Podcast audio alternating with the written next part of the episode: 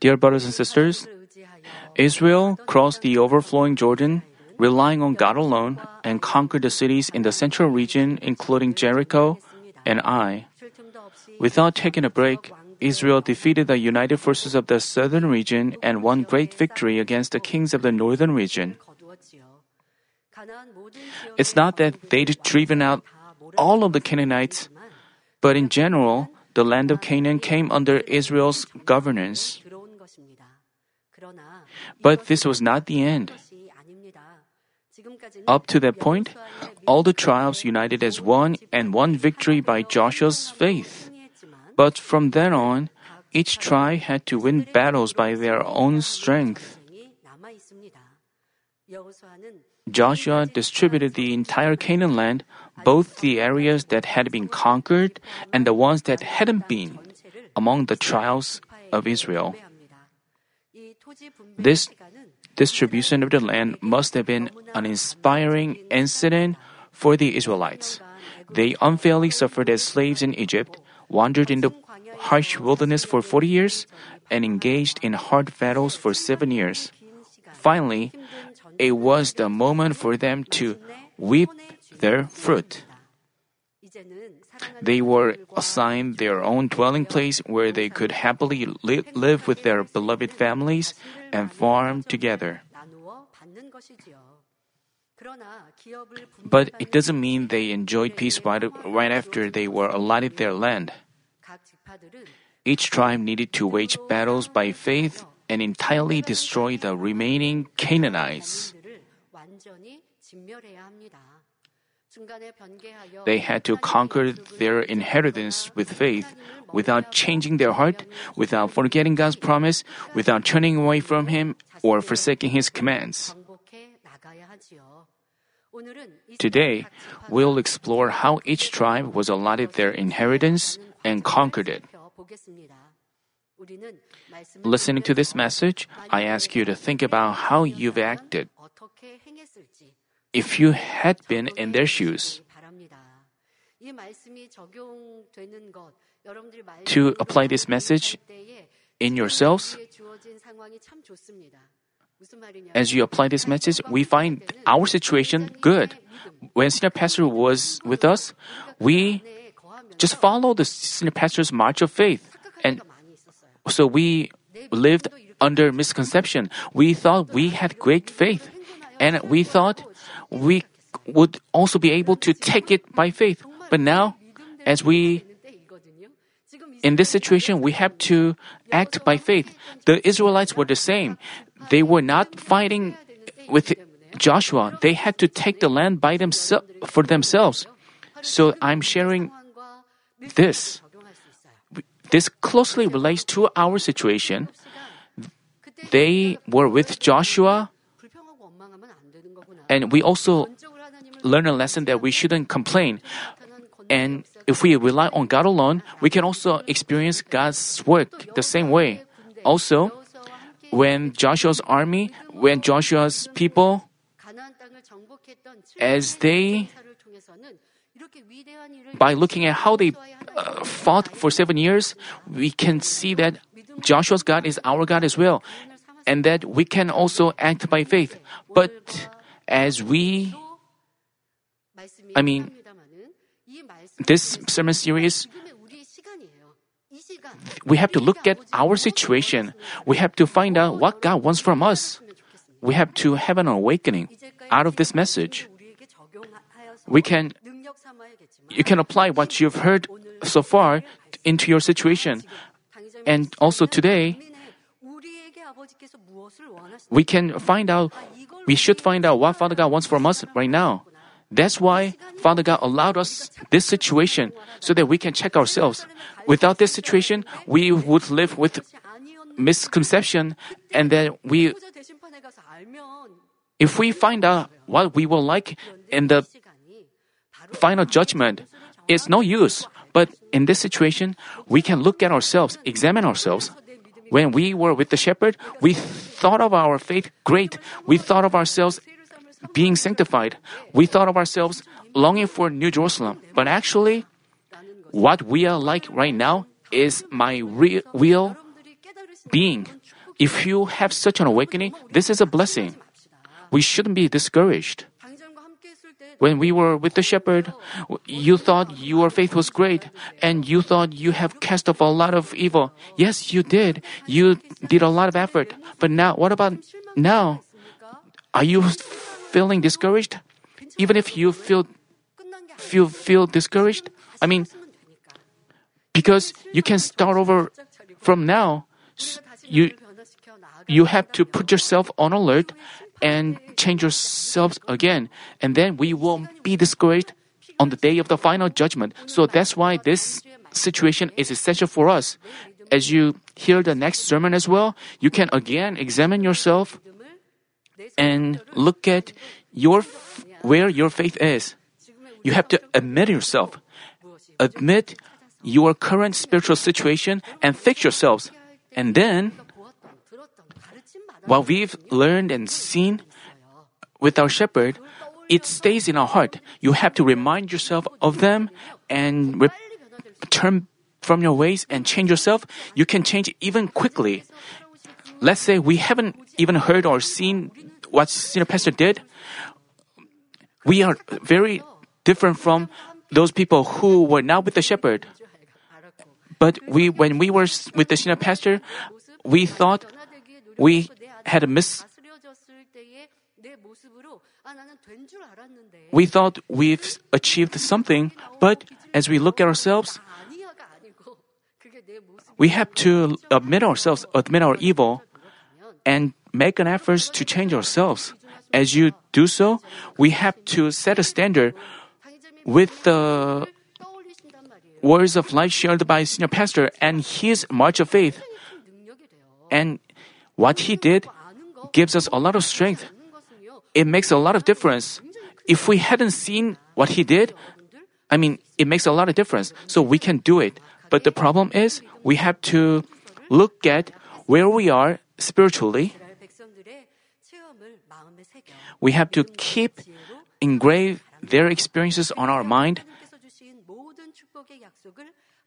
I pray in our Lord's name that all of you will finally take all God's promises of blessings by faith without having a change of heart at all. Now, each tribe came before God and was allotted their inheritance. Just because Israel comprised 12 tribes doesn't mean the land of Canaan on the west of the Jordan was divided into 12 pieces of land. What I'm saying is, after they crossed the Jordan, I mean, they were on the west side of Canaan. This land was not divided into 12 pieces because there were a few exceptions. First, the sons of Reuben and Gad and the half tribe of Manasseh, who were already given their inheritance on the east of the Jordan, were excluded here, the half tribe of Manasseh literally referred to the half of the sons of Manasseh.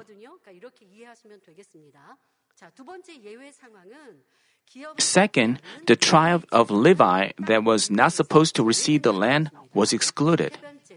Third, the tribe of Joseph that had taken a double share as a single tribe was excluded. There were three exceptions.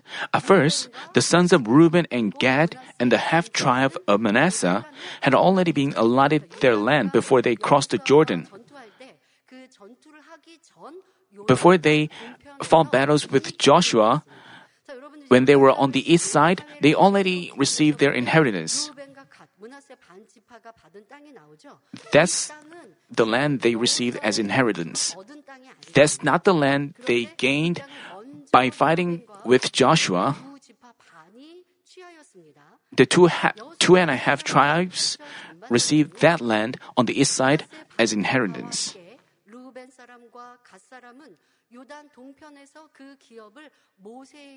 And the they I mean, before the conquest of Canaan began in earnest under Joshua's leadership, they received their inheritance already. They spent eh, almost 38 years in the wilderness and and the 12 spies spied out the land of Canaan. They failed to com- make a confession of faith. As a result, they stayed there in the wilderness, and after their life in the wilderness was over, they went moved over to Moab, where they could look over overlook the land of Canaan. You looked at the map.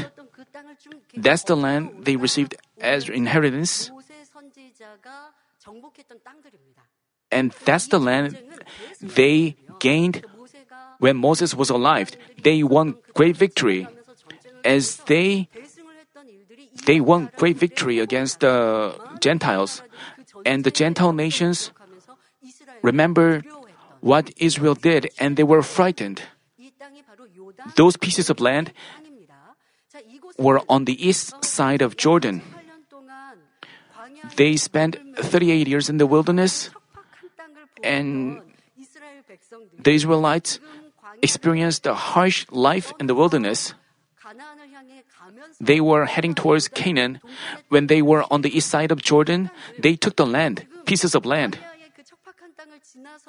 As they passed through the harsh land, I mean, after their life in the wilderness was over, they looked, they saw those lands really good. They thought it would be really good to live on those land. It was different from the wilderness. They had, the land had a lot of grass to feed their cattle on. And that's why they asked for the land. And Moses granted their request, but there was a condition. The condition was when Israel conquered the other side of Jordan, they were not to say, We are out of these battles because we've already got our inheritance. They shouldn't say so. That was the condition.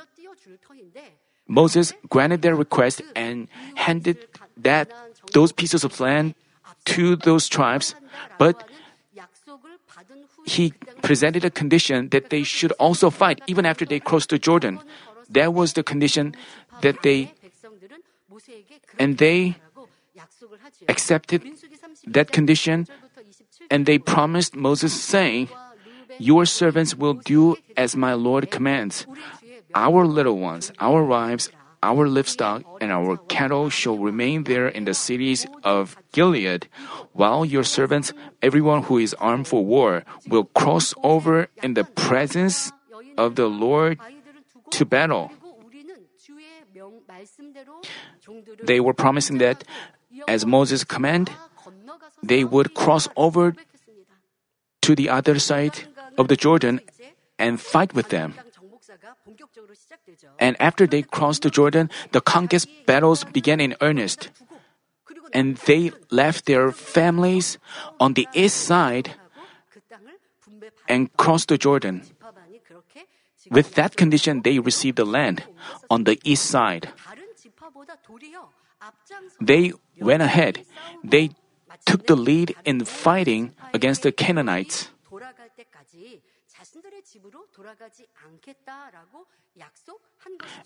They did as they promised. I mean, as promised, the trials of Reuben and Gad and the half tribe of Manasseh crossed the Jordan with other tribes, leaving their families, livestock, cattle, and their possessions on the east of the river. And they took the lead in bravely fighting until the conquest battles were over. Because the battles were over. All they had to do was go back to the east side of the Jordan.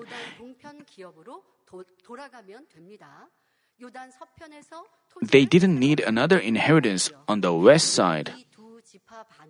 That's why these two tribes and a half were excluded. Next, the Levites serving as priests exceptionally didn't receive land as an inheritance. We will again talk about them in the back of this sermon. With the two, uh, with two and a half tribes who received inheritance on the east side. I mean, with the with two and a half tribes excluded among the twelve tribes, the land could have been assigned to eight and a half tribes.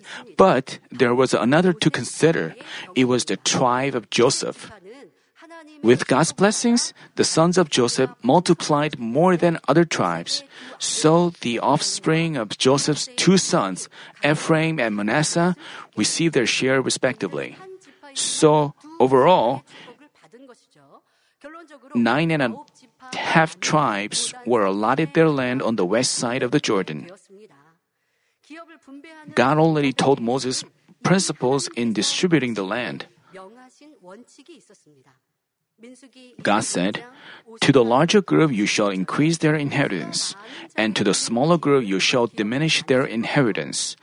Each shall give in their inheritance according to those who were numbered of them. But the land shall be divided by lot. They shall receive their inheritance according to the names of the tribes of their fathers.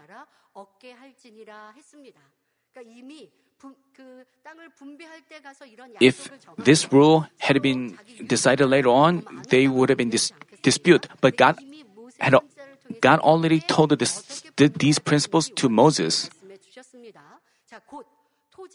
God had the land distributed according to each tribe's population and had them decide by lot which land each would receive. How fair this is! This was the fairest way that could prevent complaints about their respective inheritance. People could have said, We like this, we hate that. To not to make this happen, God had them decide things by lot. It's because the chance of taking better land was the same for all the tribes, regardless of the order of casting a lot. Casting a lot first didn't guarantee that they would get better land. Also, the Israelites had faith that the outcome of the casting of lots would be up to God, not coincidental. The Bible says the lot is cast into the lap, but its every decision is from the Lord. Also, in the process of Israel had experienced this. You know, also in the process of revealing Achan's sin by the means of casting lots, God had him selected among all the Israelites, which were numerous. Based on that experience, the Israelites could believe all the more firmly that God had control over the process of their receiving an inheritance. The tribes took turns casting a lot, but there was a problem while they were being allotted their inheritance. The sons of Joseph, namely the tribes namely the tribes of Ephraim and Manasseh, said to Joshua, why have you given me only one lot and one portion for an inheritance, since I am a numerous people whom the Lord has thus far blessed?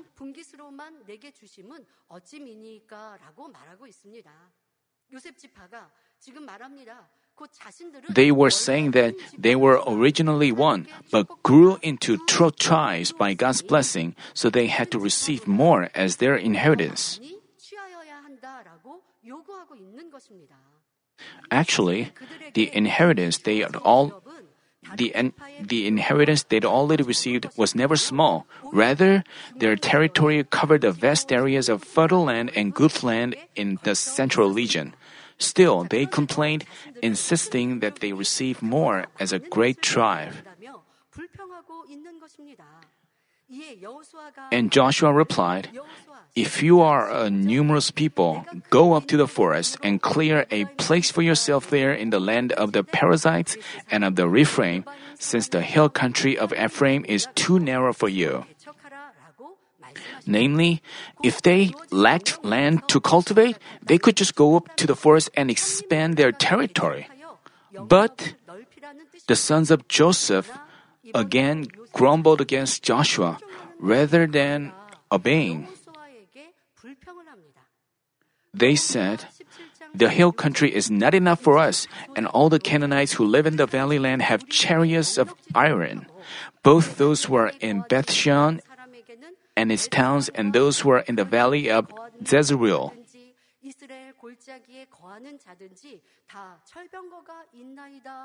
They made such negative comments they claim that even if they conquer that area, that wouldn't be enough. So they demanded wider and better land. They also said with fear that Israel hadn't got iron weapons yet, but in the land they would conquer what were frightening chariots of iron. They'd already forgotten they'd already forgotten why their parents suffered a 40-year trial and ended up in the wilderness. Among the 12 spies that initially spied out the Canaan, 10 of them failed to make confessions of faith involving their fleshly thoughts, even though God was with Israel. They'd seen the ten plagues striking Egypt and the splitting of the Red Sea. They saw bitter water turning into sweet water and water springing up when a rock was hit. When they craved meat, God sent them numerous quails to which they could help themselves. Although God proved his being with them in various ways, the ten spies complained and failed to demonstrate faith, thereby causing God's wrath. The same went for the sons of Joseph. They'd seen, heard of, and learn from their parents' mistakes. So they followed and obeyed Joshua. So far, but as they were in a position to demonstrate their own faith without Joshua, they made that confession out of fear. Everyone, how can we decide whether someone has faith or not? If we look at the reality and say something is not faith. The ten spies looked at the reality and made confessions. And the sons of Joseph, they also looked at the reality. They said like they had so strong weapons, so it would be difficult for us to conquer the land. Because they saw the reality, because they saw the reality, God was gone. But even if we find our situation difficult, we can confess if God is with us, we can do it. That's spiritual faith. But the sons of Joseph, because they were told to conquer the land for themselves, they said it would be difficult, it would be impossible. If we are in a situation like theirs, what kind of confession should we make? We've witnessed God being with the shepherd and manifesting numerous wonders, signs, and works of power. We've seen the blind opening their eyes, the mute and the deaf beginning to speak and hear, and the cripples standing up. Numerous times we've seen and heard of people healed of polio, cerebral palsy, cancer, leukemia, AIDS, etc. So, would you boldly confess God is still living and manifest His power? I firmly believe. Would you confess this way?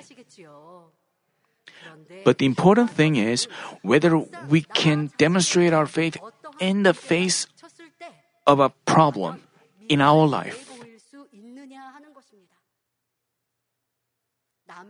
We can talk about this and that, about others' problems. We can advise others to do this, do this and that. It would be good for you to do this. You just act with faith, march with faith, commit things to God. We can talk about, we can give advice to others like that, but especially we may think the ch- also senior pastor when senior pastor talks about uh, people's mistakes he also says if you are in their situation how would you do? And the sons of joseph made such a confession but we have to look at ourselves based on their confession. We've spent many times with the shepherd. We saw the works of power.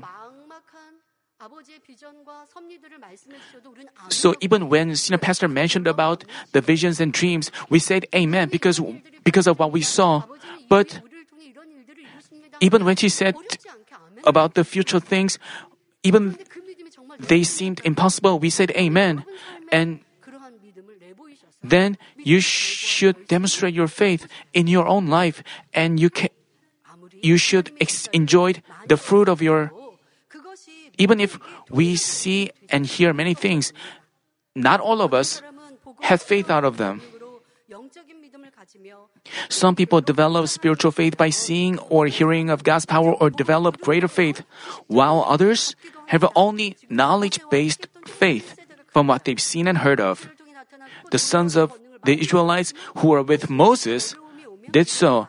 They saw many things manifested by Moses, but in the face of a reality, they couldn't display faith. That so having watched many things doesn't mean we have spiritual faith. But does this mean seeing and hearing many things is useless? No, we have an opportunity to spiritual faith. It is our share whether or not we receive spiritual faith. Even if God shows us many things, whether we have spiritual faith or fellowship faith is up to us. You the, all the works manifested at the church by the shepherd, whether you have them by your faith or not, if really have them in your faith, you should um, display faith in your own life. We have to check ourselves as to whether we act by such faith. But even if we have, we've seen many things, even if we remember them, if we just keep them as knowledge based faith, you know, then no matter how great your knowledge based or fleshly faith is, you cannot bring down God's work. But if you display spiritual faith, even if it's small as a mustard seed, God works for you. Then, how can we have spiritual faith? As you engrave the evidences of the living God you've seen and heard of, you believe that He is living. He is truly living. You believe that in your heart. If we don't see anything, we can just have knowledge based faith. But because we see with our own eyes, we can have an opportunity to have spiritual faith. As we share this message, I've once mentioned this. When senior pastor was uh, conducting an overseas crusade in the United States, one of the pastors in attendance confessed to senior pastor. As he, before he saw the works manifested by the shepherd, he didn't believe. Uh, I mean, he, even though he knew about the biblical works and he believed in them, but he just considered them as myth, as legend.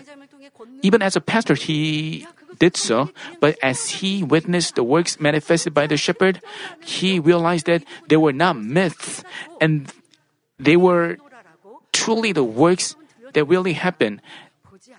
That's how the pastor repented. Without seeing or hearing,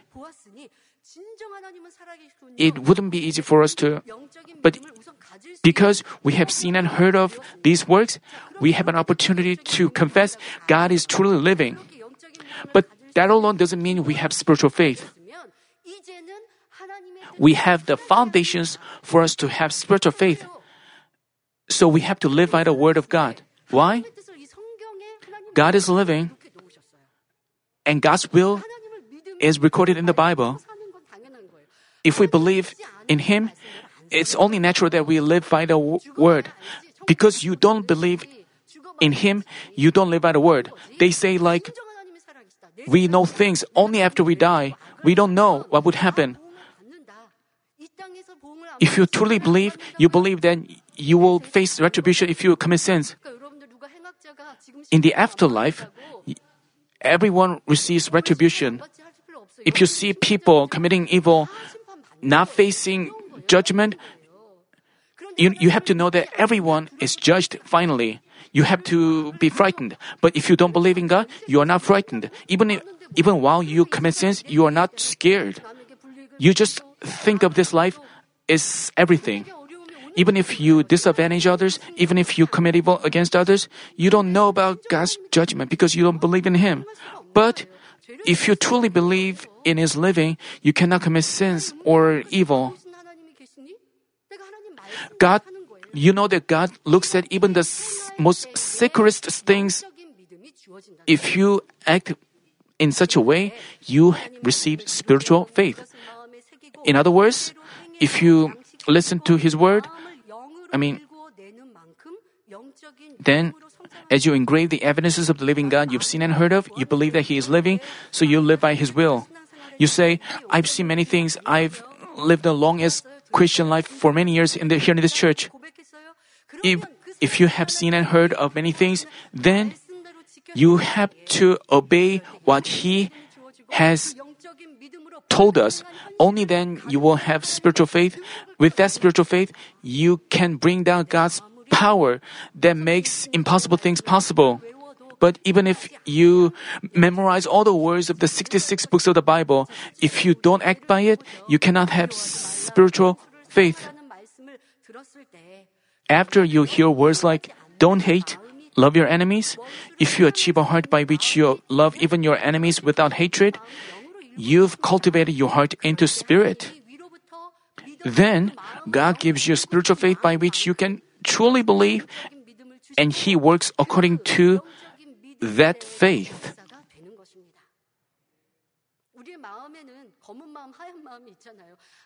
In our heart is a dark part and a white part. We have a part that we've cultivated into truth. To that extent, we receive spiritual faith. It's not that God hates someone, uh, some people, and loves others. It's not that God favors anyone. You may say, Why doesn't God give me spiritual faith? It's because you haven't cultivated your heart into truth.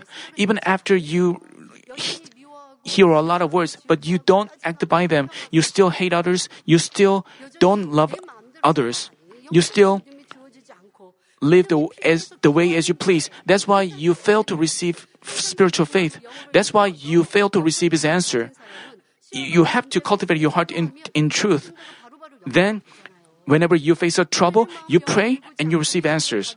But unless you cultivate your heart into truth, let's say you face a problem and you pray, you cannot have spiritual faith. So no matter how many times you pray, you cannot receive answer or his answer is delayed. Whenever you have a trouble or trial, you ask God for this and that.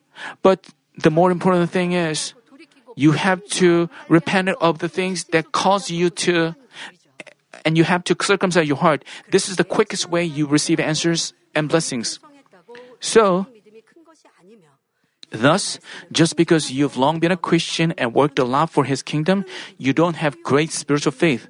But to the extent you strive to obey His words and achieve a spiritual heart, you have great faith. But despite having experienced numerous works of God, the sons of Joseph failed to demonstrate faith, saying that their enemies had chariots of iron. They themselves revealed that their complaints originated from such an improper heart. Their complaints and confessions without faith came from the desire to take a better one and from an arrogant heart wanting to be served as a great tribe. They said like, God blessed us, but Joshua, why don't you give us that blessing? What an improper heart they had. Because they'd grown big by God's blessing, they should have lowered themselves, served other tribes, and taken the lead in advancing even to the regions difficult to conquer. But they just sat back and complained, asking for more. They were very different from Caleb, who confessed and marched in faith. He said, Now then, give me this hill country about which the Lord spoke on that day, for you heard on that day that Anakim were there with great fortified cities. Perhaps the Lord will be with me, and I will drive them out as the Lord has spoken.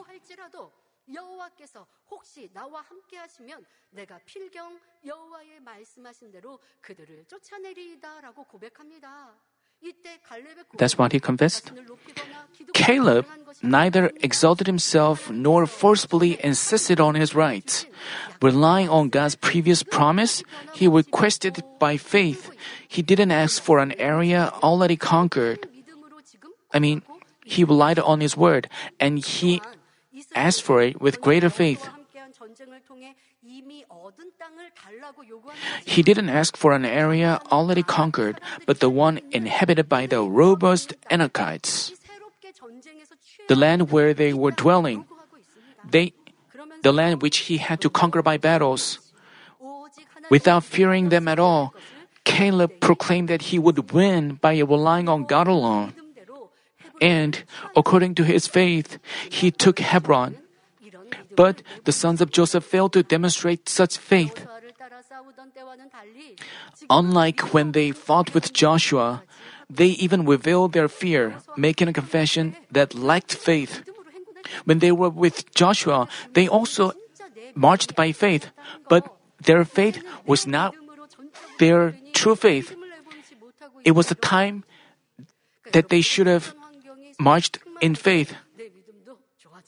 You know, when you are surrounded in a situation when people are filled with the Spirit, we are also filled with the Spirit, and that's the time we can demonstrate our faith. But if we find ourselves in a difficult situation, that's when we can look at where we are spiritually. As we look at the sons of Joseph, we can look at ourselves we can also remember how great Caleb's faith was. Even if the enemy had possessed stronger weapons than the chariots of iron, with true faith, they would have no reason for fear. Accompanied by Joshua, they trusted and obeyed him, crossing the Jordan and destroying Jericho. They'd already experienced the stopping of the sun and the moon. Throughout their conquest battles directed by Joshua, they could defeat enemies incomparably, incomparably stronger than themselves, which was a continuation of miracles. During the seven year conquest battles, I mean, those battles were not never easy. They were harsh, fierce battles, but because God was with them, they could win victory. During those battles, they only obeyed no matter how dangerous they found their situation, but as they were told to take their inheritance by fighting on their own, they made a confession lacking faith. When they when they had to show their faith, they feared and revealed their lack of faith. Instead of giving in to their complaints, Joshua reminded them of their being wrong and demanded that they have faith on their own. I thought this confession was awesome, Joshua's confession.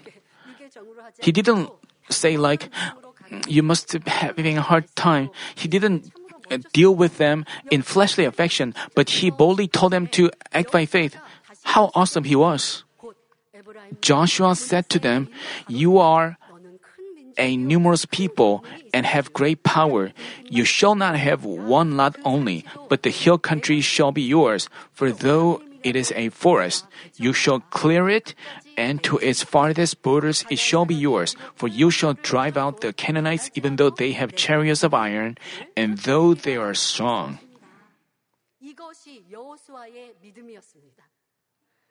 This was the faith of Joshua.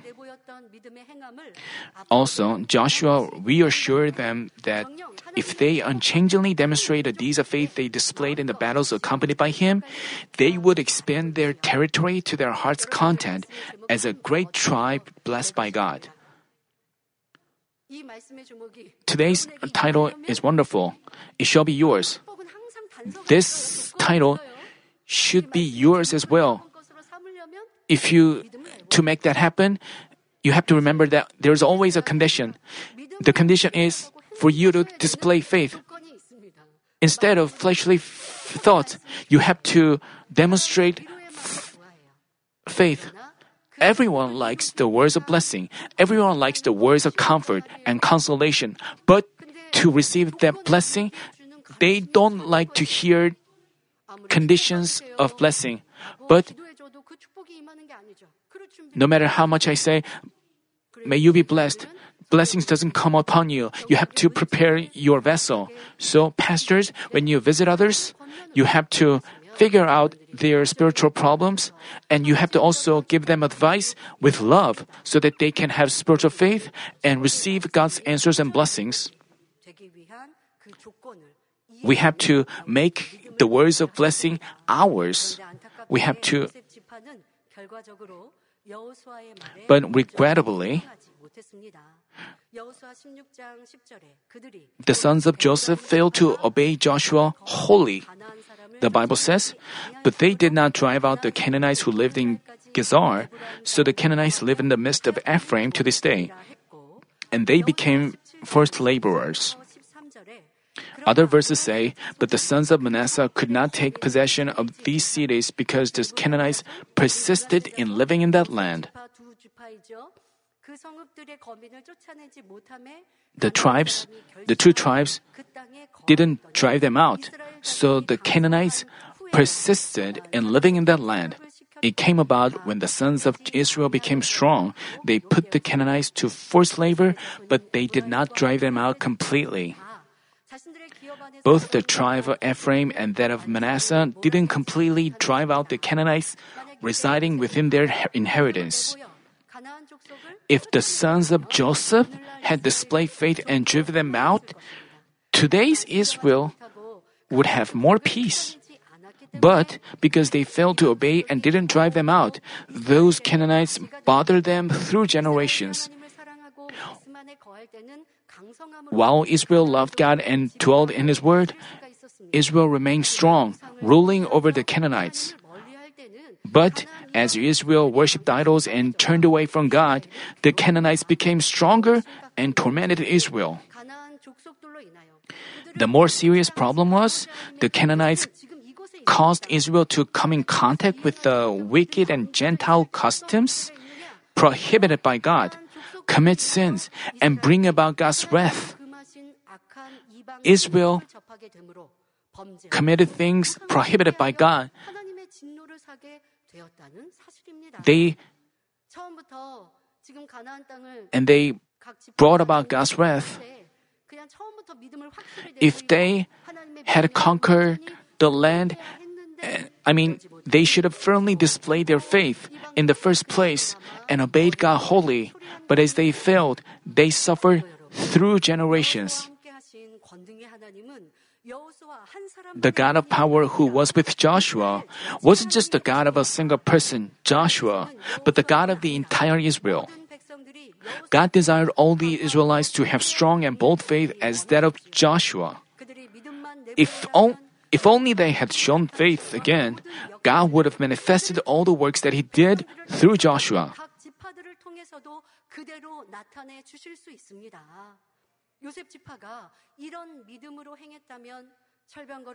If the sons of Joseph had acted with such faith, no doubt they could have driven out the Gentiles who had chariots of iron. It's the same today. While God shows the works of His power at this church, he doesn't want us to just keep them as knowledge, but make spiritual strength out of them. He also wants us to act by faith on our own, thereby manifesting amazing works demonstrating His presence. He wants us to challenge ourselves and win victory in our carrying out our duties. He wants us to act by faith so that we can receive His blessings and glorify Him. I mean, moreover, we already have the handkerchief of power on which Senior Pastor prayed. With this handkerchief, not only should we be able to heal ourselves, but heal others and resolve their problems as we visit or eva- evangelize them. Then, that's why we've acted when we were with the senior pastor. Because senior pastor is not with us, it is no longer, I mean, God is still glorified through the handkerchief. And through online meetings or gatherings, God works. God works this way. And all of you should experience the same. Some people act by faith and experience His power, but others, they say, because senior pastor is not with us, I'm not happy. And things happen according to their confession. Why don't you? We have to, with this handkerchief of power, we have to heal ourselves and give glory to God. We have to raise others. We have to bring back those souls who left the church. We have to plant faith in them. We have to fast for them and pray for them and make them bring them back alive. Then, when God works mightily with the power of recreation all over the world, as warriors of faith, we can say, Here I am, and be used by Him. Remember when you are with the shepherd, when when you are filled with the Spirit, when we were dreaming of the power of recreation being completed and people confess like, I want to serve. I want to serve as the district leaders. I want to serve as the, his worker. I want to achieve revival. I want to advance to a higher position. But what about now? Do you say it's not time for us to revive? No, we have to achieve revival even now.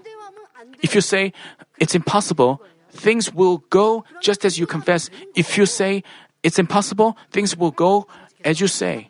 But if, if you say it's possible, things will be done so. Father God will work. He will bring back souls and He will strengthen our faith. If we bring I mean, it's also important to make each one of our faith stronger. We have to make a revival both in spirit and in flesh. But if you think it's impossible, it really will be impossible. What about the sons of Joseph? They were not different from the first generation of the Israelites. It's not Father God wants from us. Based on what we've seen and heard of, we have to trust in them and act by faith. That's what Father God wants from us. And through such people, Father God will use us and He will be glorified through us. When our, when our shepherd was with us, he brought down God's amazing works with his faith. We have to admit this fact.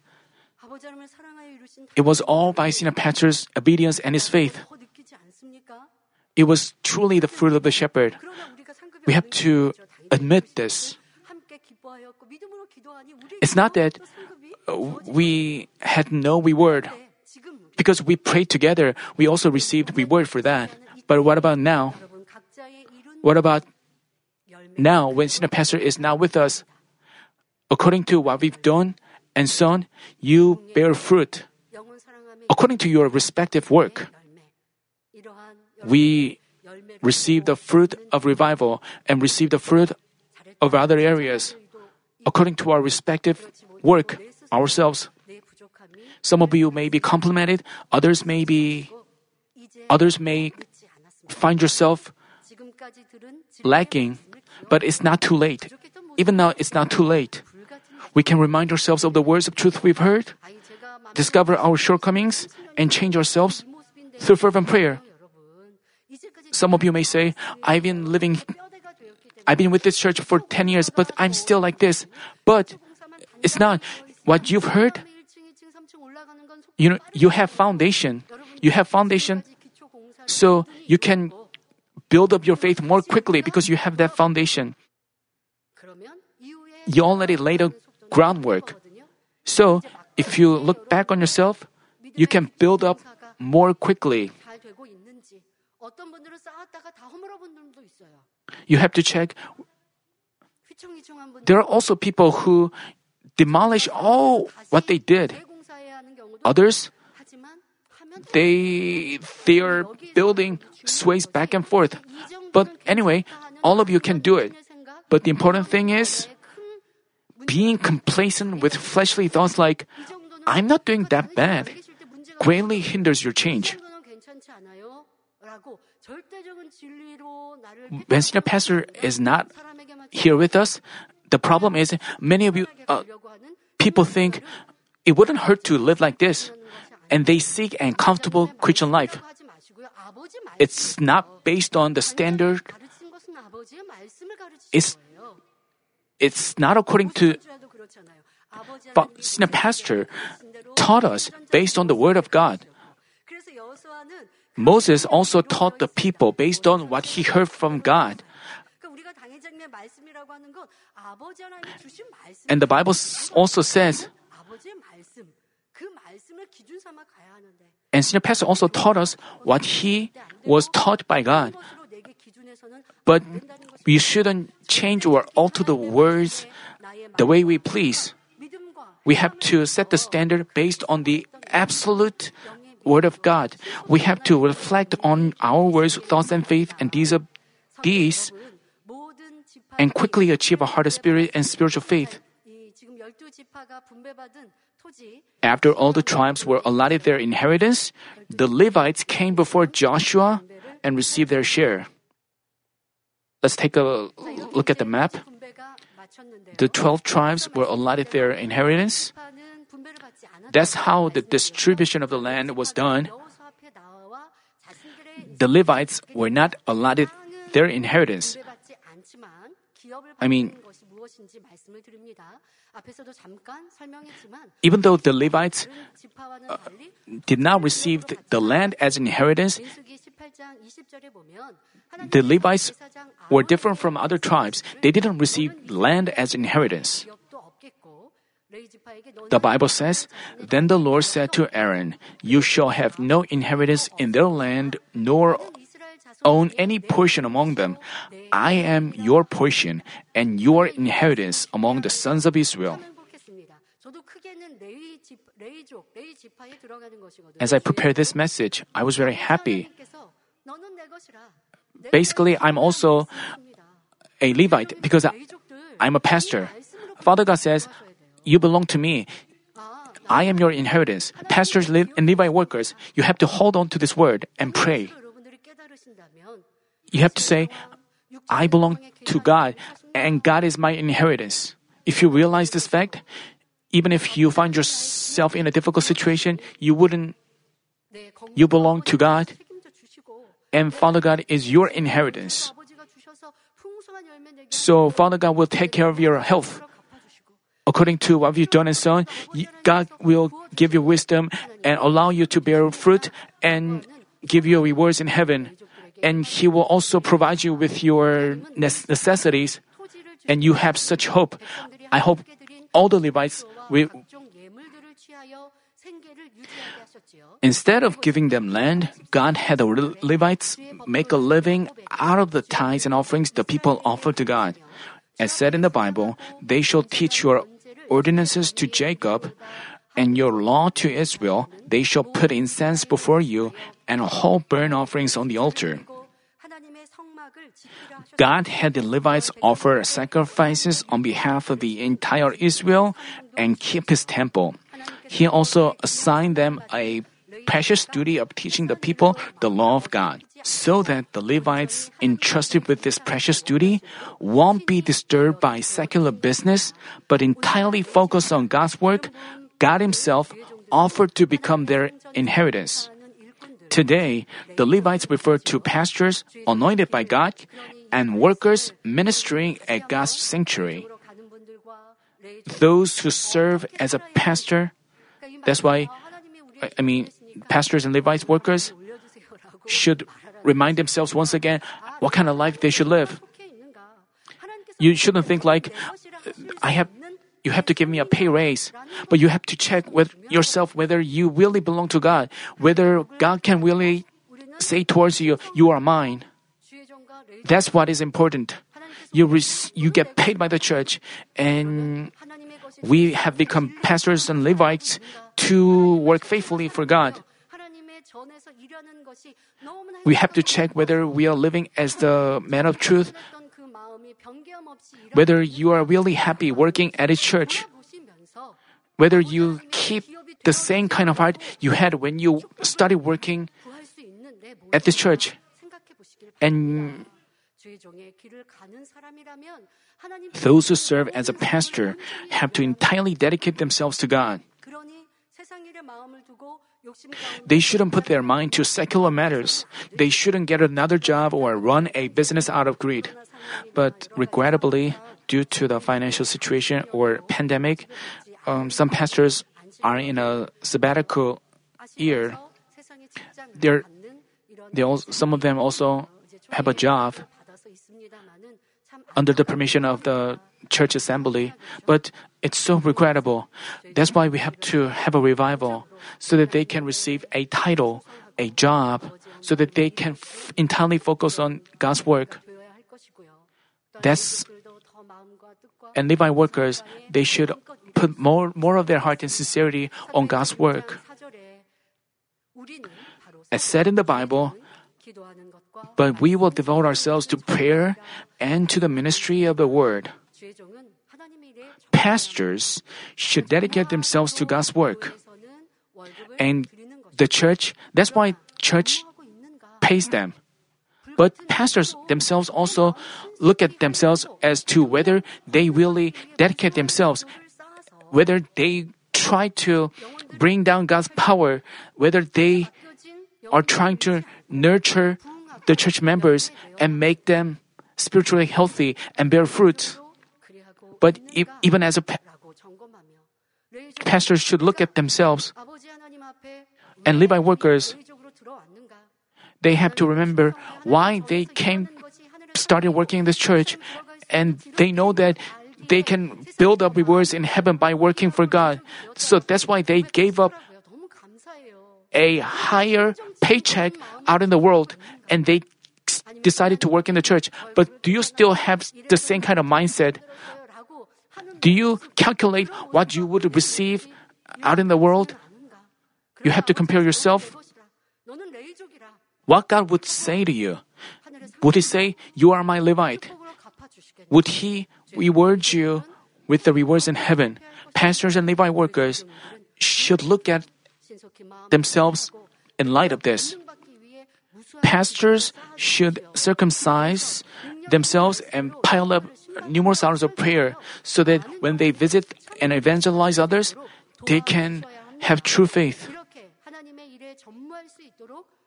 So that pastors and church workers can dedicate themselves to God's work, the church provides for them. Although the Levites didn't receive land as an inheritance, they were allotted cities to live in and fields to raise their livestock on. God set apart some cities located within other tribes' land and gave them to the Levites. That way, the Levites scattered among all the Israelites. They were separated, I mean, into other tribes' territories. They lived with them and carried out their job. Here we find God's special providence. As God had the Levites scattered among the entire Israel, each tribe could find them in their own land or nearby. This was for the Israelites to readily hear and learn the word of God. Namely, God had all his people stay close to his commands all the time.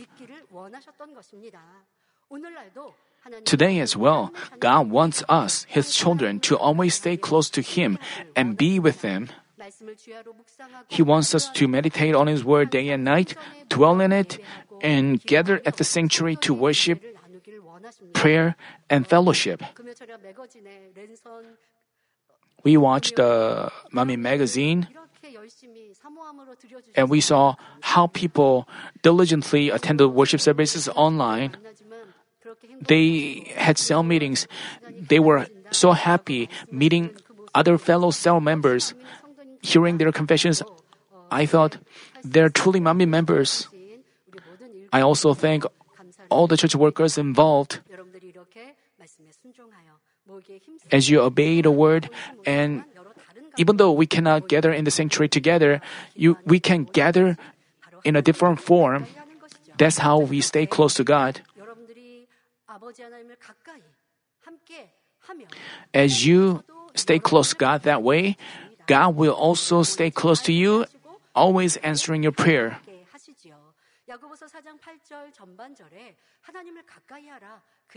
The Bible says, Draw near to God, and He will draw near to you. Cleanse your hands and your sinners, and purify your hearts and your double minded.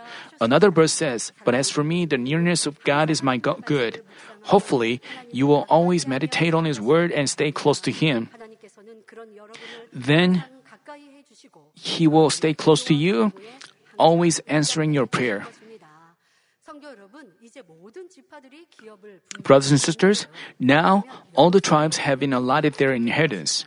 Then, what about Joshua's inheritance? The Bible says, when they finished apportioning the land for inheritance by its borders, the sons of Israel gave an inheritance in their midst to Joshua the son of Nun in accordance with the command of the Lord, they gave him the city for which he asked. Timnath Serah in the hill country of Ephraim, so he built the city and settled in it. Although Joshua was beloved, beloved by God and performed God's power as the leader of the entire Israel, he received an inheritance the latest. What he received as an inheritance was not even a good land it had been devastated, so he had to build a city there. Here, we can figure out his good heart. Even though he was a strong and bold warrior of faith and was to be served by the people, he served them and yielded to them. Being such a person, he was all the more recognized by God and set up as a leader. Let me conclude the message. The Bible says, You who fear the Lord, trust in the Lord, He is their help and their shield.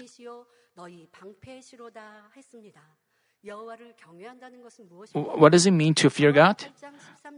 Other verses say, The fear of the Lord is to hate evil and abstain from every form of evil. To abstain from every form of evil means to live by the word of God, become sanctified, and even root out evil from your heart. As you cast off evil like this, fear God and rely on Him. He will help you in every affair and become your shield. God who accompanied Joshua was the God of all the Israelites, and He is also our God. He split the Red Sea, stopped the flow of the Jordan, and stopped the sun and the moon. Even today, if only we believe, He will manifest the same kind of power or even greater power. Therefore, we should completely make faith out of, all, out of all our experiences here at this church. Even if we face obstacles that seem totally different from totally difficult to remove. Like the Canaanites with chariots of iron, as believe. I mean, we, we should act boldly, always making confessions of faith. As Joshua proclaimed, For though it is a forest, you shall clear it, and to its farthest borders it shall be yours. We should be more than able to take all the blessings. As you do so, I pray in our Lord's name that God will be moved by your bold faith quickly lead you to the blessed land, and allow you to enjoy to your heart's content the good fruits of Canaan that He promised.